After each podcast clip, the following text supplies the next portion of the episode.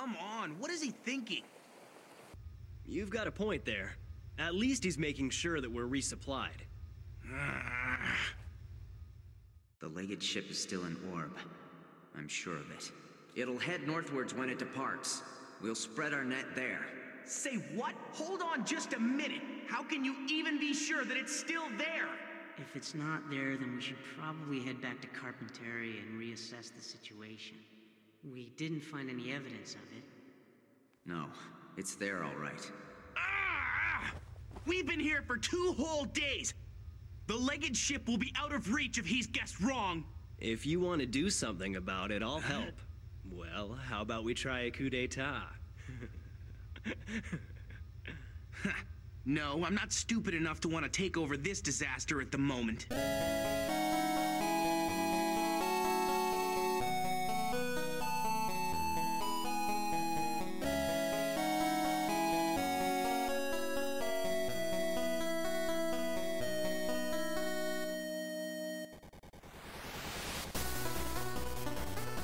Hello and welcome to It's a Gundam, the internet's best episode by episode Gundam Seed podcast. My name is Jeremy, I'm Tyler.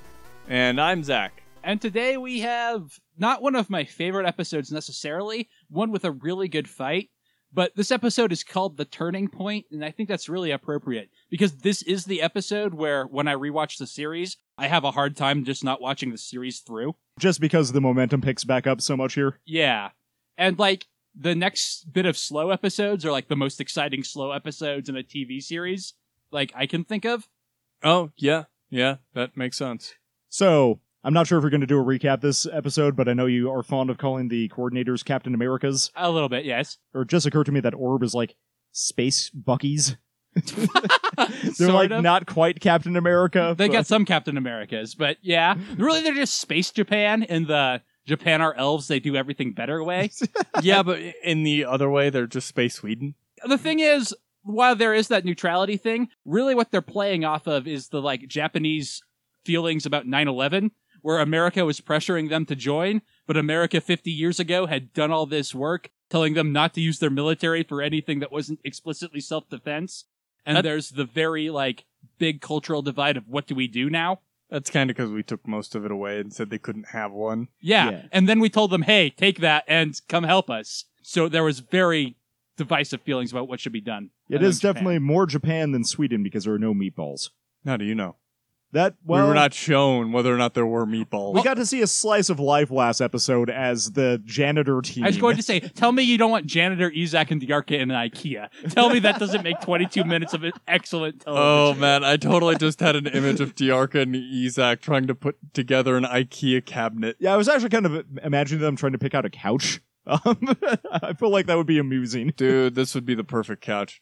No, it's too fluffy. We need a harder couch. Yeah, because obviously Yzak wants like a really hard couch and Dearka wants like something soft or maybe even a beanbag. yeah, Dearka wants the kind of couch you will lose yourself in if you if you Yeah. aren't focused. And Yzak wants a military couch, which is to say, a straight chair. All right, yeah. So last time we got through the boring clip episode and we got to an exciting emotional episode where Kira broke up with Flay. Uh, that happened last episode? Yeah. Oh, Yes, it did. jeez. That is true. I guess we get to see her uh, shock later this episode. So if you haven't been watching with us, come on, Gundam Seed's really good. Although actually, if you wanted to pick up here, we're through the slow part. We just made it through the part of the series I consider kind of the worst. Even though that last episode was pretty good. What What is the absolute bare minimum recap that someone would need to start watching the show at this point? Kira and Athrun were best friends. Uh, now they're on opposite sides of a war. Some people are coordinators. They're super good at everything. Kira's the only one with the Earth forces. Cagalli's his sister. We don't know that yet, but we know that. oh, also, Kira and Tolle are friends. They're cool. And Nicol and Athrun are friends because foil character. Here's the right actual answer to that. Go watch it from episode one. And skip the skip the ocean arc. It's okay. Actually, I'm Except there are important issues that happen during the ocean arc. that is true. I'm actually wondering if Sai becomes important again now that Flay's like Yes no, and because no. he does. okay. Yeah, Kuzzey. Kuzzey becomes captain of the Archangel Oh, after Marie's death. Because he, cause he's incredibly important later Captain on in the Buskirk. series. We need to fire the Valiants. Well, actually, that makes a lot of sense because why else would they have paid money for hobos to act as his parents in the previous episodes? Well, like Jeremy said, foil characters. Because he's useless and Maru is a pretty good leader. I, I feel like Maru's a Man, pretty okay. Who is leader. ZAFT's cousin? Nicol? I think it was Rusty. I feel like Rusty was Sai. He was the center of the social. No, but Gel was Sai. Yeah, I was gonna say. So you're right. It was Rusty. Okay. So that's the foil to Kuzzey is already dead. well, that's because Kuzzey was basically just emotionally dead in the first place. so I think the actual answer is uh, what is the ZAFT version of Miriallia?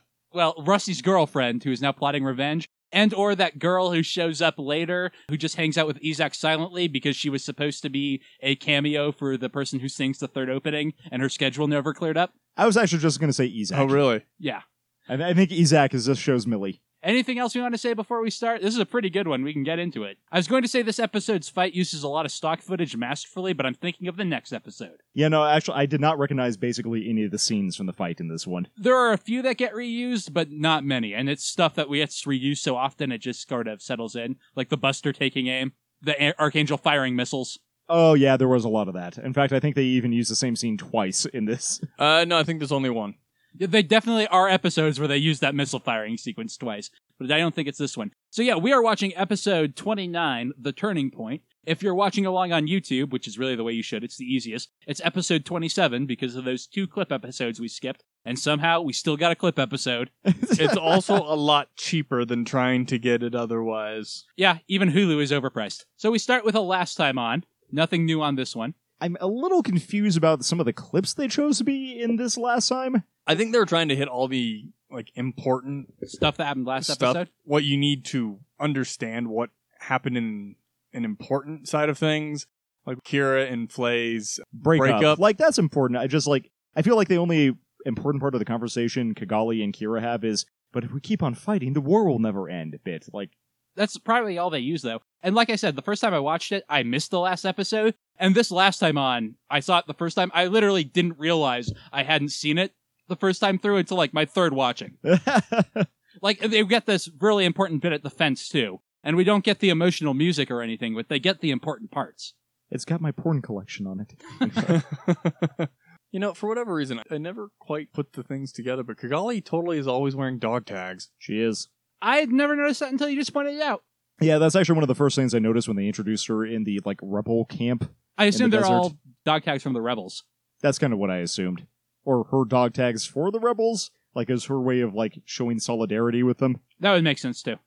Still a good opening. I don't know that we have anything more to say about it though. At least we don't have boob bounces to snicker Yep, at. we, I, me I'm and Tyler free are of no that for like 20 snickering. episodes. Yeah, Although I gotta could- say, I it hasn't quite happened yet, but I really like the reuse of the Cagalli and Athrun pointing guns at each other, but Back they back? switched them around. Yeah, There's so they use the same image, but they just changed the position basically. There's lots of really good stuff like that in this one, especially the like officers all kind of walking away from each other and Flay chasing after Kira.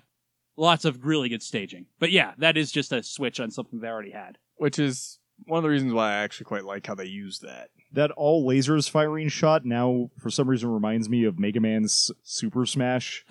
I can see that. All hands on deck.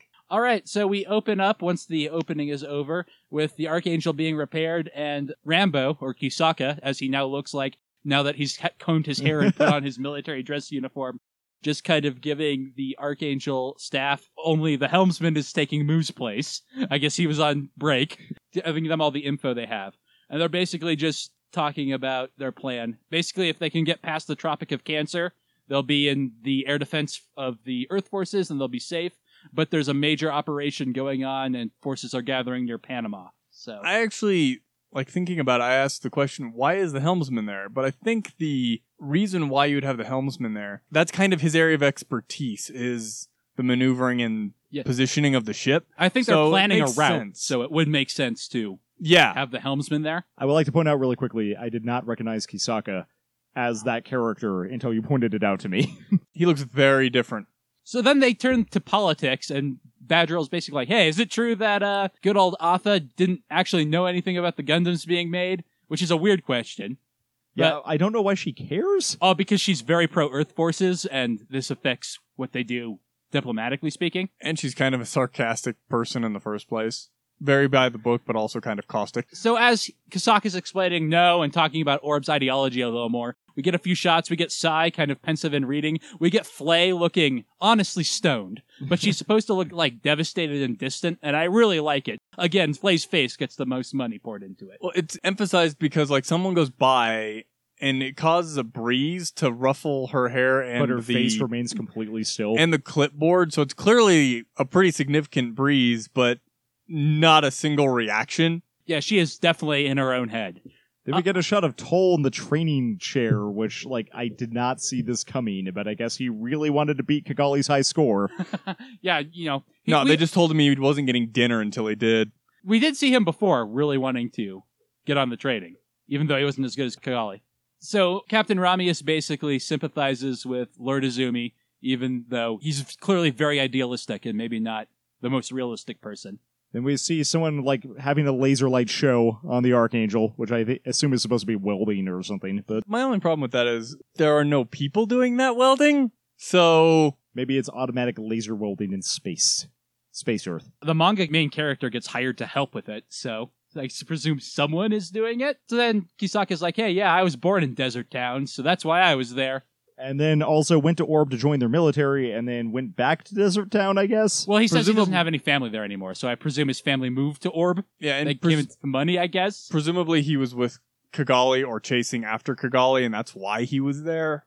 Because he mentions that through their help, he was able to bring one runaway girl home. So So then we cut to Athrun sitting on his submarine, hair blowing in the sea breeze as he prepares to angst. Looking very Billy Budd. But we cut to Athrun and Yzak inside the Isaac sub. and Dearka. yes, what did I say? As in Athrun and Atherin. Isaac. the dialogue is not aligned. It realized I didn't miss something because he he says, "Come on, what's he thinking?" Yzak says, "Come on, what's he thinking?" And Dearka's reply is, "You've got that right." Yeah. That's that's Like- not a reply to the question. No, that's basically saying, yeah, I agree with your sentiment. But at least we're getting rest, as apparently Dearka is reading porn in public, I guess? Maybe that's He a is thing they do military. together? Oh, yeah, that is true. I guess that is a thing. And it's very softcore. It's a swimsuit issue. it's TV porn. E- either that, or he's reading his favorite manga and it's just the swimsuit episode.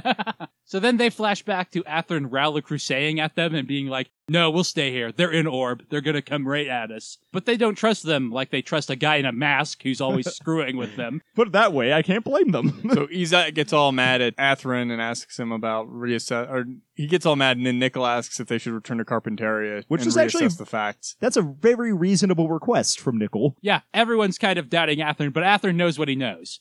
But as they pointed out, they even snuck into Orb and didn't find anything. They just had a janitor day. Yeah, and uh, Athrun ran into some random guy With a at the weird base bird. with a weird animatronic bird. Yeah, can't he tell them that? Like, I recognize one of the pilots. Yeah, but the thing is, then he would have to admit that he knew the pilot Why? if he could recognize him. like, doesn't someone other than Athrun know that? Rally already? Crusaders. Yeah, so why is this information being kept secret? I don't get it. Be- Because he's Yzak's a jerk and wants to murder that guy. That's fair. And And, Athrun all- would like that guy not to be murdered. Well, the thing is, you'd also end up with the kind of a situation where they would begin to doubt whether or not, or which side he's on. That's fair. Or at least question his, I guess, commitment to the cause. I mean, it's the same reason why Kira hasn't told anybody on his side that he knows Athrun. I just assume that's because Kira has no idea how to process emotions. That's probably part of it. So Yzak is pissed because they've been there for two days. And Dearka, who's starting to grow a personality, is like, hey, you want to take over the ship? Let's try a coup d'etat. Ha ha. Uh, yeah, mutiny. That'll do you good. to be fair, Dearka laughs because he's clearly joking. And Yzak, after a moment, smiles. Uh, he yesterday has a pretty good line of the dub, and he's like, I don't want to take over this mess. that's actually pretty good. And then we get tentacle monsters retracting into one of the ships. Presumably fuel Yeah, I know. lines. They just look silly. Back to Ather and Angsting.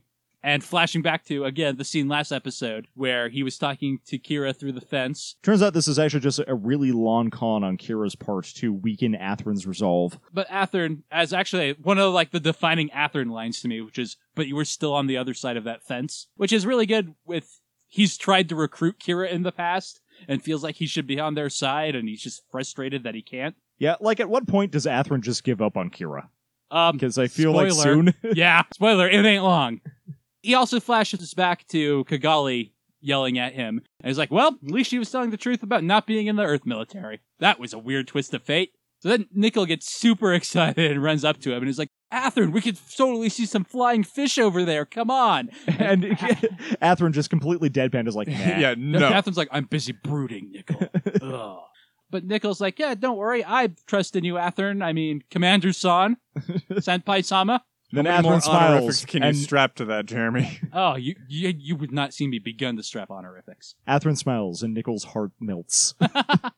Uh, Athrun's just kind of like, hey, Nicol, why did you join the military? You don't seem like the type. And he's just like, yeah, after I saw uh, Space 911, I felt like I should also, like, it was my responsibility to fight. also, all that piano practice has really got a lot of pent up aggression now. He asks, what about you, Athrun? And he just says, uh, the same reason, Nicol, which is true.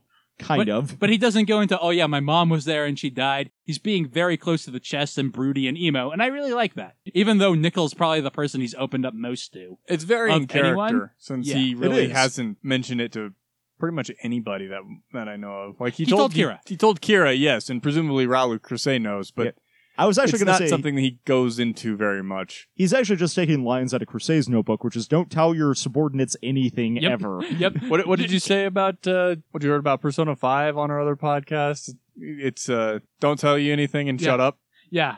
You're being interrogated, and your options are I won't tell you anything, or shut up. And then you go back in time and you ask questions, and the people are like, I can't tell you anything, or they say shut up. And that's how Athrun operates. Yep. I do really do like him taking a page out of Rau Le Creuset's book here. He just seems like a mini Creuset, but as the audience, we've seen his work, so we know his plan is good. Whereas with Rau, it's always just mystery and move flashes. The question is, is he secretly meeting Mu behind enemy lines like Athrun is meeting Kira?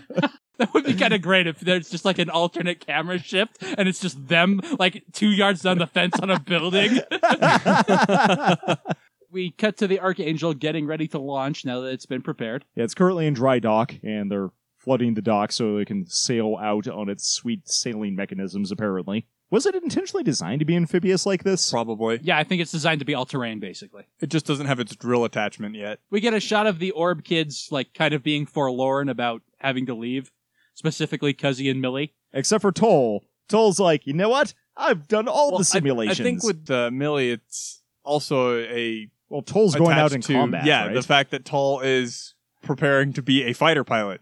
Yeah, so Tolle is all suited up and he's in the pilot seat of Skygrasper number two with Murdoch, Kira, and Mu kind of quizzing him about what's going on. He's like, come on, I've had all sorts of simulation training. I've got the same voice actor as Inuyasha. It'll be fine. yeah, this didn't even occur to me, but like Tolle and Millie are like the only stable relationship in this show. So Does he have the same voice actor as Inuyasha in Japanese? No, no, just the Okay. English dub. I, I was just curious because I, I knew he did in, Ja- in English. I just didn't know if it was the case. Yeah, kind of. I mean, you can argue Cagalli and Kira's relationship is okay. If you're talking romantic relationships, definitely. Nonsense. Okay, that is true. Waltfeld and his wife, They're dead. but it was stable. That's true. Until they fell over onto a sword. It was no, a he- dagger. no, it was a dagger, and they were stabbed in the back specifically. So they're like, well, yeah, we would be in better shape with two planes out, but we don't want you to get killed. But Tolle's just like, come on, I've got to take some responsibility. You can't be the only one who fights. And this to me is like a really defining Tolle moment.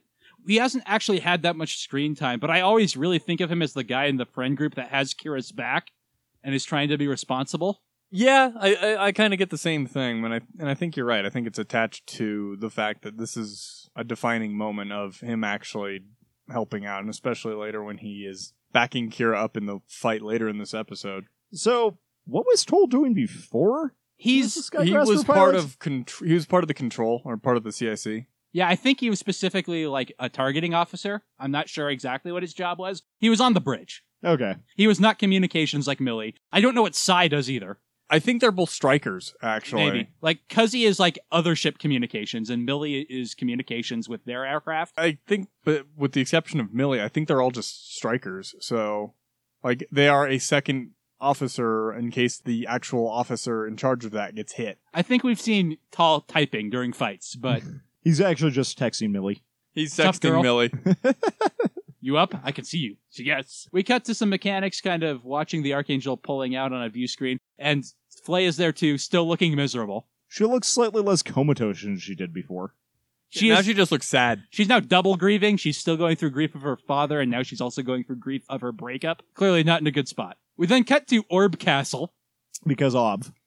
and Cagalli is strapping up in her military uniform. I guess it's her Desert Dawn outfit. I always, well, I always kind of thought of that. At least the vest that she's wearing is kind of. It's. I think it's supposed to be a flak vest of some kind. Yeah. She also flashes back to last episode where she saw Kira and Athrun at the fence, which makes me think she knows that's Athrun. Just the way this flashback in particular is shot. Although, as Zach pointed out, she really should have just asked the doctor to drive the car over to the fence rather than stopping the car and then running all the way over to the fence. So as she's like getting ready to put her gun, she's packing for war camp. Her dad comes in. He's like, "Hey, you leaving with them? You're gonna go fight and be an Earth Forces soldier?" Uh, Cagalli, who wants to have her cake and eat it too, is like, "No, I'm just gonna help them." But her dad goes all strict dad on her and is like, "Hey, so what's that gonna do?" He's like, I'm going to say something that will remind you of this other guy that's dead. He's like, "Hey." Well, fighting win the war, and she flashes back both to Andrew Waltfeld and Kira, kind of philosophizing about the end of war. And she's seen a lot of that recently. And the answer to Waltfeld's question is still yes. I mean, If you kill every enemy, yes, the war is over. but at that point, is it worth it? I think is really supposed to be the implication. Yes. Facetiousness aside. God damn it. What? But what is the point of having a war in the first place? To win. No, I don't. Yeah, it's generally resource acquisition. Dear or- Congress, we would like to win. Therefore, I believe we should declare war. we should war everyone. One v all. 1v1 me at Africa, bro. That was continental Europe. Continental? colonial. That was colonial Europe. no, that was continental breakfast. I still wish there was a country called Breakfast now. So Lord Uzumi goes through again what I think is kind of his defining moment, where he gives a speech about how if you kill someone's son, their mother will hate you. If you kill someone's brother, their sister will hate you. And if someone killed you, Cagalli, I would hate them. And Cagalli's like, no, stop being an idealistic idiot. And he kind of returns with the same thing. It's basically like one person fighting isn't going to change anything. You can do more good diplomatically. And he's basically, I love that line. Learn the causes of war. Uh, let's see here. Resources, territory, religion, Ideology in this case. ideology. Yeah, okay. Learned them. Board games. Board games. to win. To win. yes. See, to win is the final objective of war. I love victory.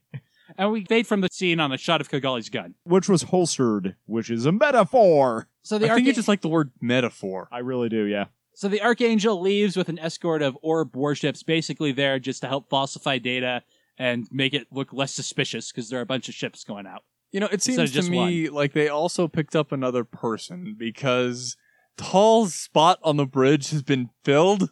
Uh, they just got the guy who was on night shift. As the Archangel's pulling out, they ask Kira to go up on the upper deck. And Cagalli is running towards the Archangel uh, in her new dress military uniform.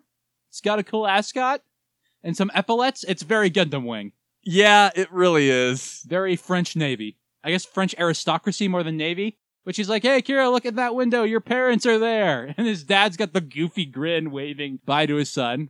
And then his mom has like some really bad gas all of a sudden and like just kind of leans to the side there. And Kira's like, Do I smell pinto beans? So Cagalli somehow gets up on the deck of the ship real fast. Is like, Kira, why did you refuse to meet them? She can teleport as long as nobody's looking at her. Good power. But Kira has an emotional, like, just tell them I'm not ready and I can't do it. Which is, again, really good. And I don't know if I talked about it enough last week, but I really like how in Kira and Flay's breakup, the inciting cause, even though it was clearly building, is Flay just completely misunderstanding Kira when he has very important reasons to himself not to see his parents, and her taking that as just pity. I really like that. It's very realistic, I guess. Yeah, Well, and the fact that they're shitty teenagers and don't communicate well, right? Yeah.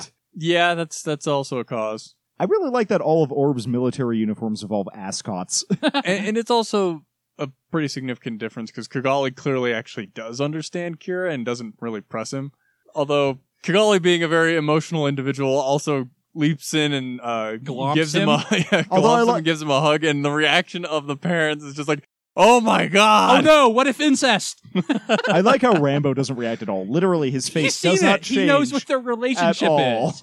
He, Yeah. He's probably seen Cagalli hug Kira like ten times. okay, Doctor Lady's expression doesn't change in the slightest. She does. She probably doesn't know. Yeah, she probably doesn't know it's anything other than a couple of teenagers being teenagers. Whereas the others are like, oh my god, as Jeremy put it, what if incest? But it's just a you know a totally normal hug. There's not even much hip action. And Ki- uh, Cagalli's just like, hey, don't get killed. She looks oddly sly while she says that, though. I think she's just trying to cover. She, 'Cause she's trying can- to make light of things, I think. Because Kira kind of has the same a similar expression until he starts crying. So then the Archangel starts slowly not taking off, I guess. Is it taking off when a ship goes out Uh, to it water? would be departing. Departing, yeah. Man, that water animation. I is know. It's not very good. 2002, ain't it? Then everyone just stares slightly off to the side, not because the Archangel's taken off, but because a really weird looking seagull just flew past the opening. They're wondering how it got inside. That's actually a really nice shot of it coming out, though. The mist effect, I think, works well. I, I think it leaving the mist behind the orb destroyers really gives you a sense of just how big that ship is because it towers over them and it's at least three of them wide. So for some reason, the shot right before the eye catch, the top of the Archangel, I guess where the bridge is, looks really a lot like a Pokemon's head to me in that scene, and I don't know why. I can kind of see what you mean. It's animated just a little funny. So then we get the eye catch, as Tyler said. Hey, everybody, it's Jeremy this time, not Tyler. Thank you for listening, as always, to episode 27 of It's a Gundam. We are finally at the point where I wanted to get from the very beginning. This is my favorite stretch of Gundam Seed episodes, starting with this episode, and if I'm honest, going for the entire series, but especially the next six or seven are just really my favorite parts. And I think my enthusiasm really comes out as well as the quality of the episodes. So, as always, I hope you enjoy listening. If you do, please consider telling a friend about the show now that we're at kind of the high point of Gundam Seed. If you know someone who you think might like Gundam Seed and enjoys podcasts, or just somebody who you think might like to talk about Gundam, refer them over. In the meantime, if this is your first episode, you can find our website, www.lastpodcast.com. That's where we have all our previous episodes, our mobile suit ranking list, as well as links to join our Discord. If you want to talk to us, Discord is the best way. We're getting new people in there almost every week, which is really nice to see. Uh, Slack just joined, so welcome Slack. And if you want to hear some people talk about G Gundam and Super Robot Wars a lot, that's mostly what's been going on in the Discord. So if you want to get in on that, go ahead join us there. You can also email us at gundam at lasttimeonvideogames.com or just leave a comment on the website. And since this is a pretty good episode, I will let you guys get back to it. We come back, and Athrun is just fixing his lack of tie as he goes onto Like the Creuset. bridge of the submarine and is like, though they're on maneuvers. It's like, yeah, but it wasn't scheduled. Hurry up with those IDs. He's very, again, he's channeling his Creuset, his only commander role model, so that makes sense. No signs of any enemies in the area. Well, it's sub, so and they're still in orb territory. So the escort or battleships turns basically to leave them as they leave the territory. And Kira in his full flight suit walks up to board the strike. And Murdoch's like, hey bro, what up? There are no orders. And Kira very forlornly is like, we'll be attacked as soon as we leave. That's just how today's going. I don't really think they're battleships, by the way. I'm pretty sure they're destroyers. So, really quick, does the fact that Orb obviously escorted the Archangel out have any, like, political ramifications later on? I don't think so. I don't think Athrun is in a mindset to report that. Okay. I feel like that's important information for ZAFT to use to, like, prolong the war. I feel like if Rau Le Creuset was here, it probably would. But Athrun is soft towards Cagalli.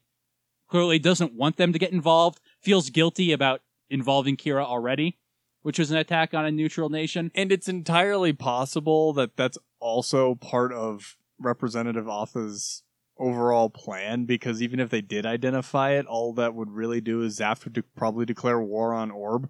Yeah, no, and I feel like they Orb want into to. the side. I Yeah. feel they've said they don't. They've repeatedly said, "Hey, let's let the sleeping beast lie." So ZAFT doesn't actually want to start shit with Orb right now. So even though they know that they escorted the Archangel out, they don't want to start a fight, so they're more likely to ignore it until they're ready to turn around after killing the Earth forces to crush Orb. Yet neither side wants Orb to join the other because it's already, you know, kind of a close war. But especially they would probably help the Earth forces more because their limited cooperation has already produced fantastic mobile suits and a great battleship. But only one pilot for those fantastic mobile suits.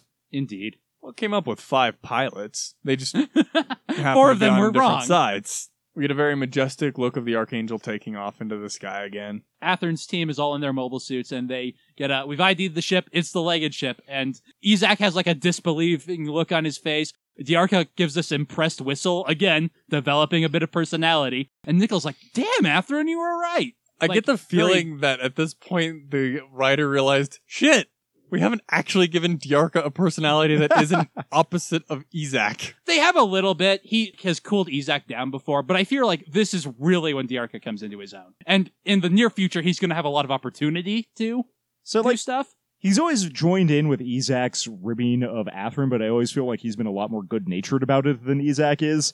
So I'm kind of wondering if he's going to step in to fill that role after the end of this episode a little bit, because certain spoilers, Yeah. they're only very temporary spoilers, but So Athrun's like, all right, today's the day. We're going to take it down. And he has reason to be confident since they did so well the last time they fought. yeah, historically, these four attacking the Archangel and the Strike have just kind of Well, to be fair, the last time they went after it, it was already badly beaten up and uh, running low on supplies. I supplies. guess I kind of and forgot about munitions. that. And the first time that Kira went Super Saiyan, he kind of routed them. Although I don't think Athrun was there. When he first went Super Saiyan, he didn't actually engage Dearka or Yzak because that was against Waltfeld specifically. No, no, that's in space. That's the one where he like throws the beam saber, knees uh, Yzak, takes out. Oh, I always thought it was against Waltfeld. I must No. have, I must be mixed up. Waltfeld kind of calls him out about it. That's where he calls him a berserker. He's like, "Hey, Mu, what's a berserker?" He's like, "Oh, it's a prestige class for barbarians." yeah, they they, uh, they can rage and they don't die. They get a D12 plus four hit die. so they deploy the four Gundams on the ghouls, the Green Goblin Squad, and as always, the Raider's like three, no four machines. It always acts up at first, and they're like, "Ah, it's the Blitz, the Buster, the Aegis, and the Duel," like always. They were hiding. Duh. And Murrue actually gets this oddly confident look. Like, obviously she's mildly concerned, but it looks like she thinks someone just activated her trap card. Zach has complained about Kira not warning them about the attack that's coming, but I'm pretty sure they suspected this was a possibility and have this plan. This is the Archangel's best plan to date, certainly. Yeah, but like I still think Kira should have warned them just because Murrue is demonstrating competence and you know Badgiruel is at this point they've just got a lot of experience dealing with this problem. So I get the feeling that it was also partly a matter of they've just been hypothesizing ways to get around them at this point. All the feats they've taken their entire career path have been to take out these four guys. Yes. Well, obviously, uh, Kira takes spring attack, right? yeah, definitely. Murrue even says, we just have to get past them. We don't have to fight them. I know it'll be tough, but let's do it. And Badgiruel's like, display smoke discharges, which is the first time we've seen this, which adds a cool new element to the fight. I've talked about how Gundam Seed has been stepping up their fight scenes, and they've saved a lot of money over those clip episodes and slow ones for some cool animations and some cool tricks. We get to see Kira plug it in, plug it in. Yeah, Kira equips the launcher strike and plugs the gun right into the Archangel, which starts deploying smoke, and it's got this nice fog cloud around it. I actually really like that idea, although it seems very um Like, you have to be in atmosphere for that to be useful. yeah, it for a space battleship it just seems extraneous. I assume that it uses the same tubes as like the anti-beam depth charges, which it only uses in space. Like I said before we were recording, I assume the reason we've never seen it before is that it hasn't been equipped with that until now, when it could actually get equipped for ground combat. Entirely possible. And Tolle looks super surprised right before he has to launch. I think it's more nervous, and Mu gives him the same advice he gave Cagalli: don't get shot down. Good I love advice. that. Yeah, bring back my backup. Don't die. And Millie, as she's telling him to take off, has this really nice "be careful" after it that both the Japanese and American voice actresses do a real good job with. That kind of reminds me of Star Fox, the good luck at the end of the briefing for each Yeah. beginning mission. And as Tolle takes off, he gets basically the same exact reaction to G-Force's Cagalli had. I almost wonder if this is reused animation on the head. Clearly, they've repainted the face. The colors are so different, I think probably not, but it looks so similar to me. I do like the fact that they had the reaction because both of them spent a lot of time in the simulator, but had never actually experienced actual G-force. Well, also the other reason why I really like it is it contrasts how Kira and Mu take off because both of them are so used to the G forces at this point they don't even react. Did Kira ever react to it? I'm not, Not sure if he did the launching. But Kira also like I get the feeling the strike is heavier, so it doesn't actually feel the G forces quite as much. Or maybe it has one of those nice like spring seats so that it like rocks back a little bit. So Oh, those it are nice. displaces it. Mu actually is going with the Aile Strike. This is the only time in the series we see that on a Skygrasper. And because he's in unit number two, Tolle gets the sword. Aw, but I, I feel like that's really not a rookie weapon. That's not even an expert weapon. That is not a jet weapon. Although Cagalli did manage to take out that one uh, land ship with it. that is a plot weapon. Yzak and uh, Dearka have a nice reaction where Dearka is kind of serious, like a smoke screen. Yzak's like, oh, they're trying to be cute with us. They want to do something new too, huh? So the Sky Graspers both launch right at them and scatter, and Mu's like, "Yeah, good job. Now, I- don't die. yeah, I'm going to go do my thing. You do your thing." So then again, just a cool little bit of realism that we don't get in Gundam a lot. We get in the 08th MS team and some of the original Gundam. Tolle is acting as a spotter and just transmitting coordinate data to Kira for inside the smoke to I- make the plan work. Yeah, I really like that because it's something we haven't gotten a chance to see because with only Mu and Kira, uh, you need Mu not to be just sitting there transmitting data, and Tolle has no experience in combat, so instead just have him basically doing the job of AWACS at the time. So And also, the launcher strike kind of seems like a sniper. So it's this cool element of it we've not really seen before. Really, it's mostly been in melee combat, despite being a ranged it- weapon. it's heavy fire support is basically what it should be is heavy direct fire support. and it gets to actually play that role on top of the Archangel, no less, which is cool because it's an extra gun. Unfortunately, he doesn't hit anybody, and Athrun gives the order to scatter. Go- shot goes right through the formation, which is cool, but Although none of them seem to grasp that the reason why he almost hit them was because of one of those sky graspers. no. But I think they're like just busy dodging fire at the moment.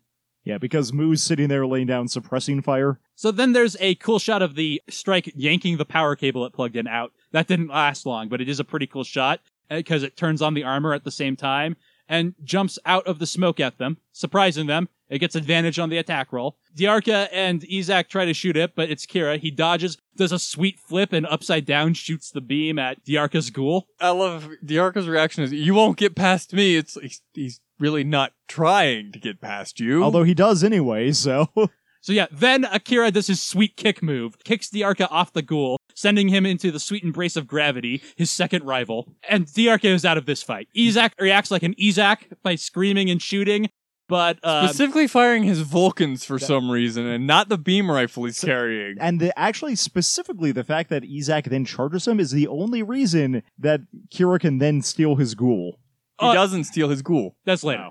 Never Uh, mind. But I do really like this shot because they're both just firing the Vulcans, but Yzak targets the strike, which has the phase shift armor and is impervious, and Kira shoots down the ghoul. Kira's using the launcher strike's ballistic cannon. Yeah. But he's firing the Vulcans at the same time, too. He's just using all his uh, shell weapons. so almost immediately, Yzak and Dearka are out of the fight.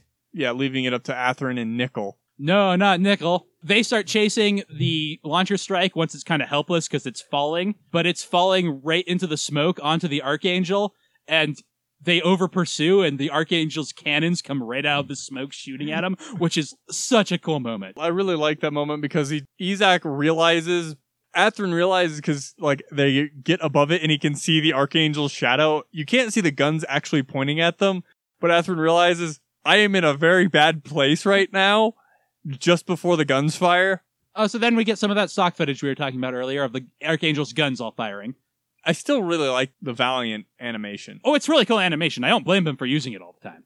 So the strike turns off its armor once it's landed and just sort of drops these launcher stuff onto the top, I guess. And Mu comes flying back behind him with the Aile strike. And we get to see them actually do the midair equipment change, which they've talked about a couple times, but we haven't seen yet.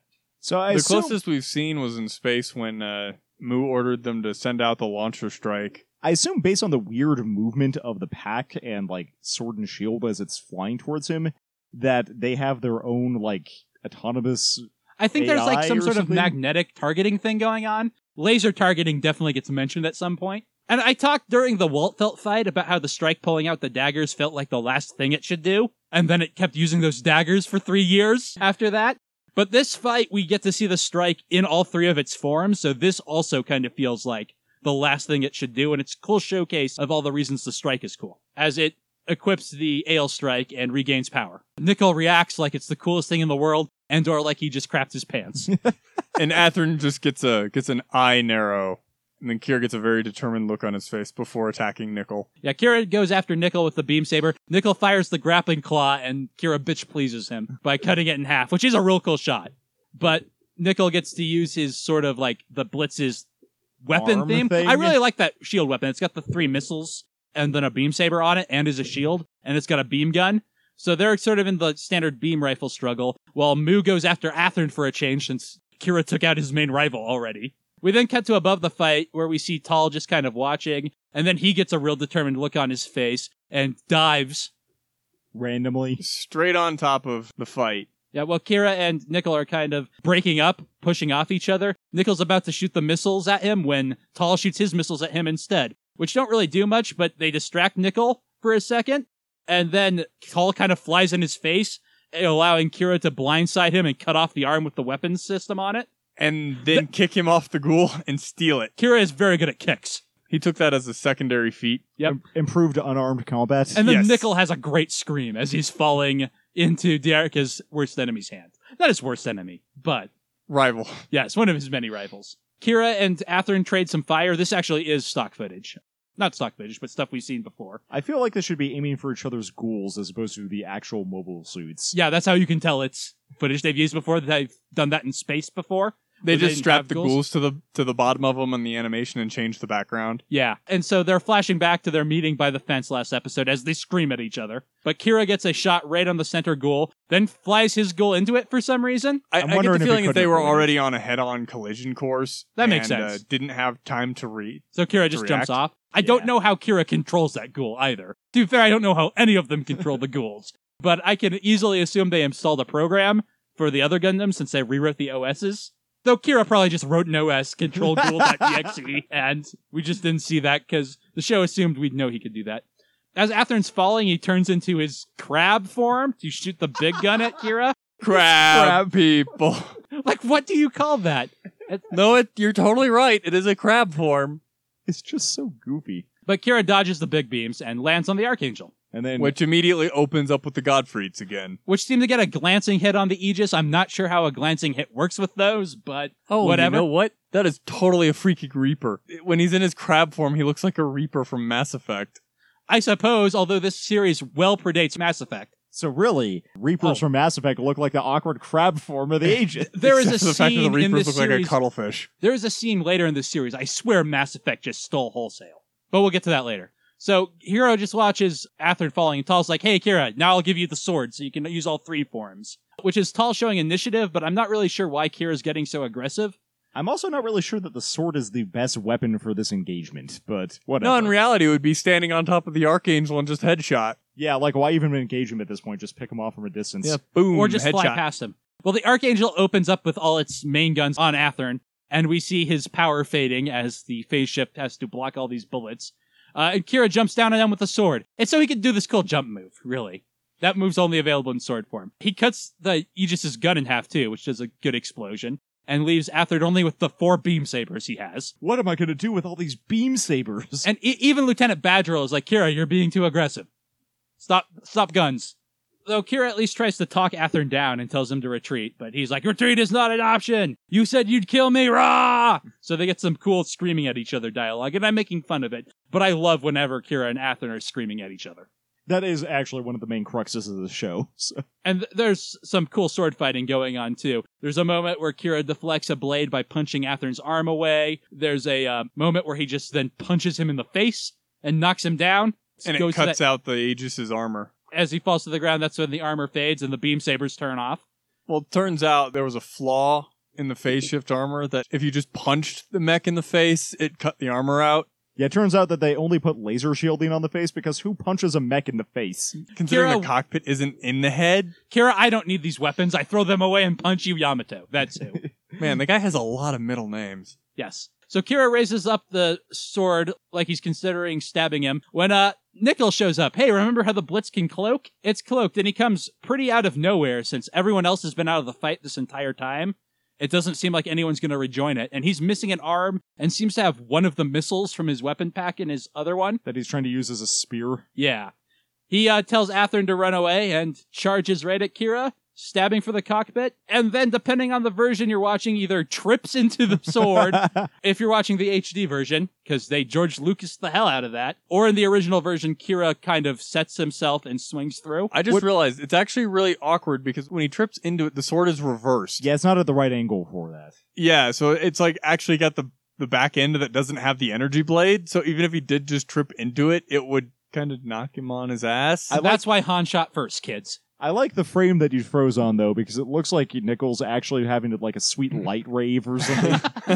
As the beam starts penetrating the cockpit. He's dead. Like immediately. Th- There is nothing else. Nicol is dead. Actually, my problem is with the amount of blood that comes out of that. Like, it should cauterize immediately with how hot those beam sabers are implied to be.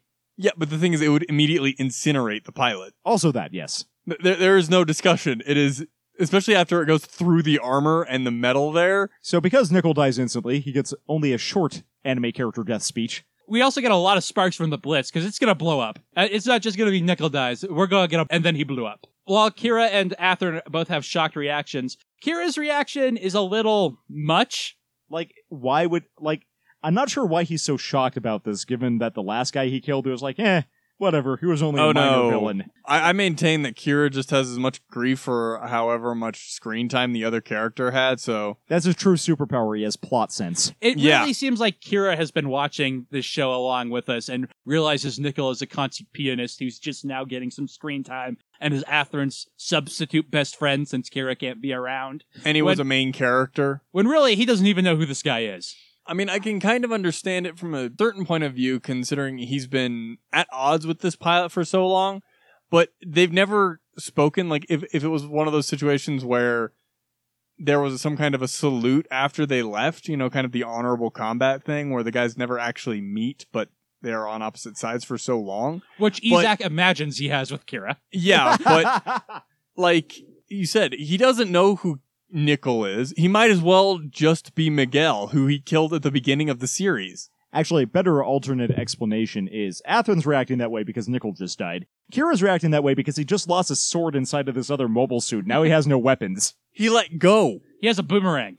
Like he had it. He could have easily taken it back out. He let go of the sword because he was so shocked. Or because he knows that's going to blow up and he doesn't have time to take it out. I'm a little more critical of this scene than I was when I first watched it. I think it works well on a initial watching, but when you think about it too much, Kira is really reacting. And so is Athrun, but he should be because Nicol's the only guy in the unit that has his back. Yeah, Athrun should be reacting with this kind of regret, especially because we saw it before with Miguel and Rusty. He reacted really badly with to those two's deaths, and like- Nicol going down, who we've we know that he's friends with.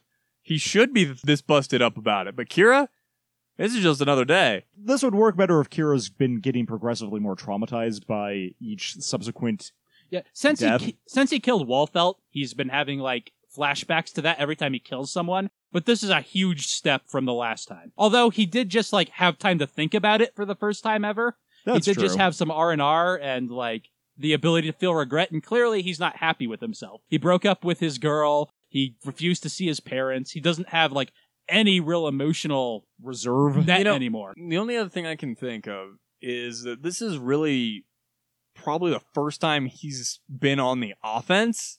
That's true. And so he, wasn't actually anticipating it going this far. Like part of him wasn't thinking it would end up like this when he jumped off the Archangel after Athrun. That's true. Here he absolutely had the option to just stay on the Archangel and leave, and he actually pursued. That's a good point. But I think that's reaching to explain a fault in storytelling. Yeah, yeah, we're really giving it too much credit. I think.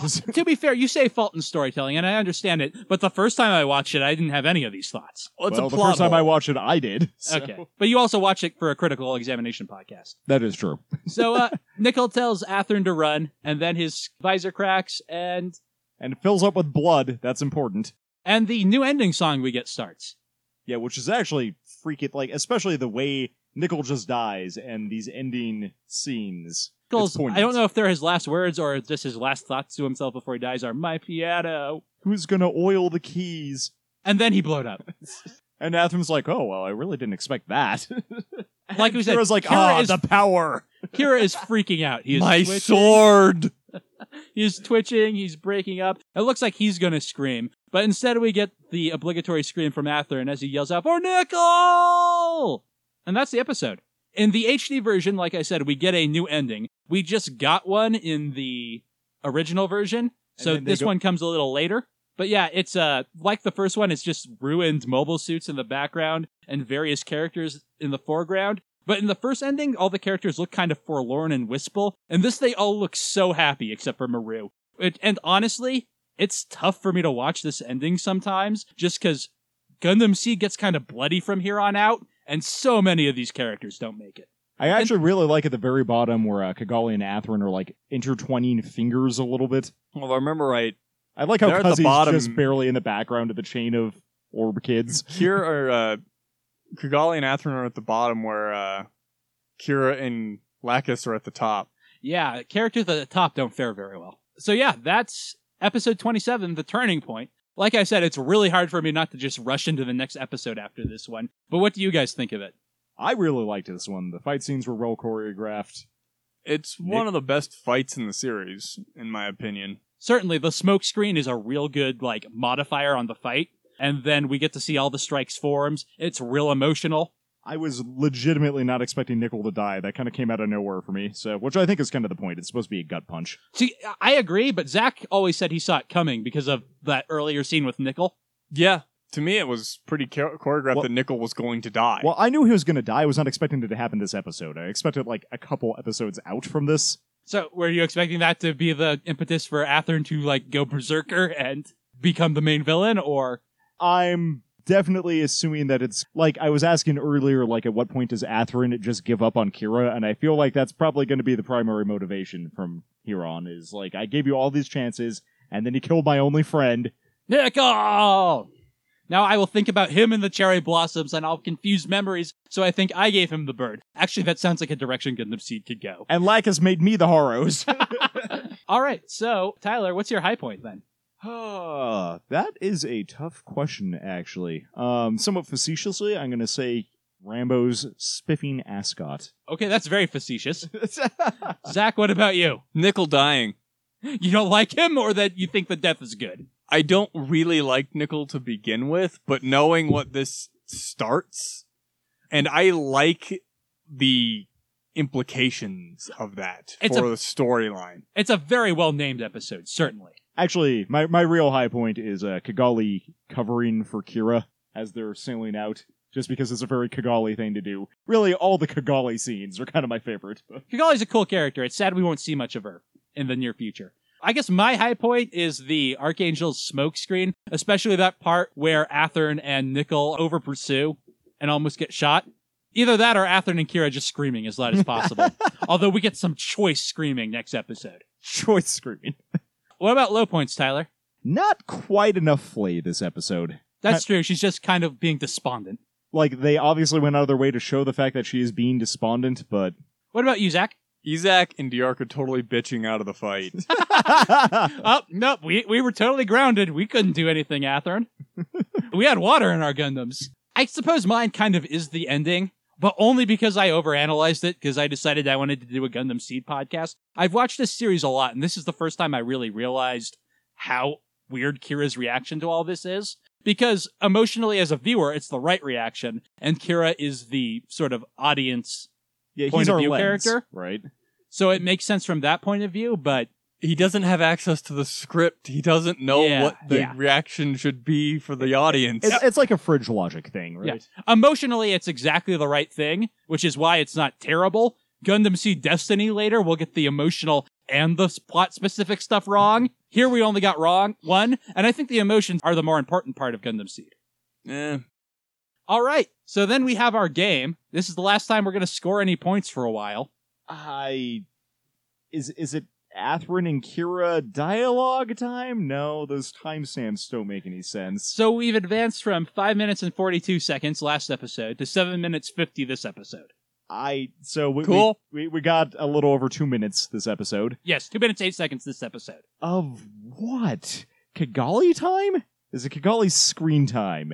I feel like she's on screen. Warmer. Um, I just how long Tolle lives? Because clearly Tolle's gonna die. But his foil character died. How could Tolle die?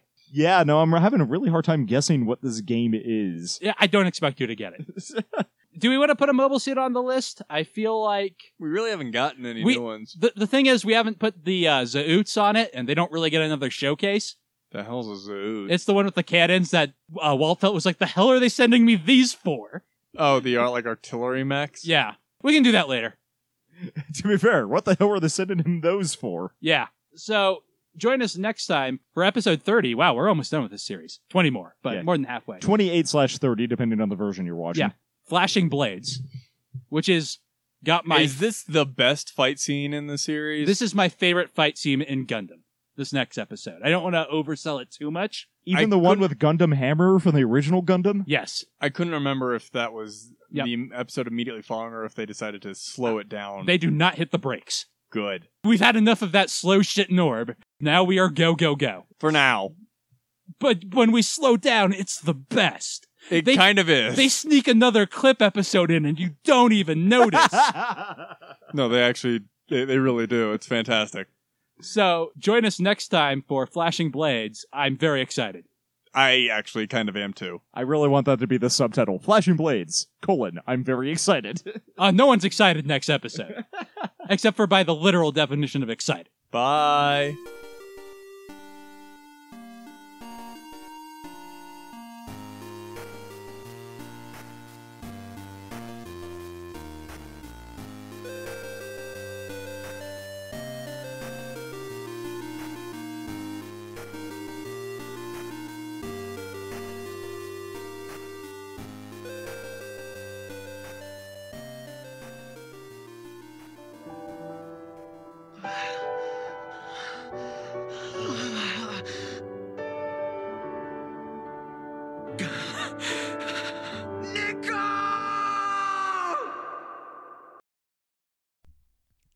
Last Podcast production, copyright 2019.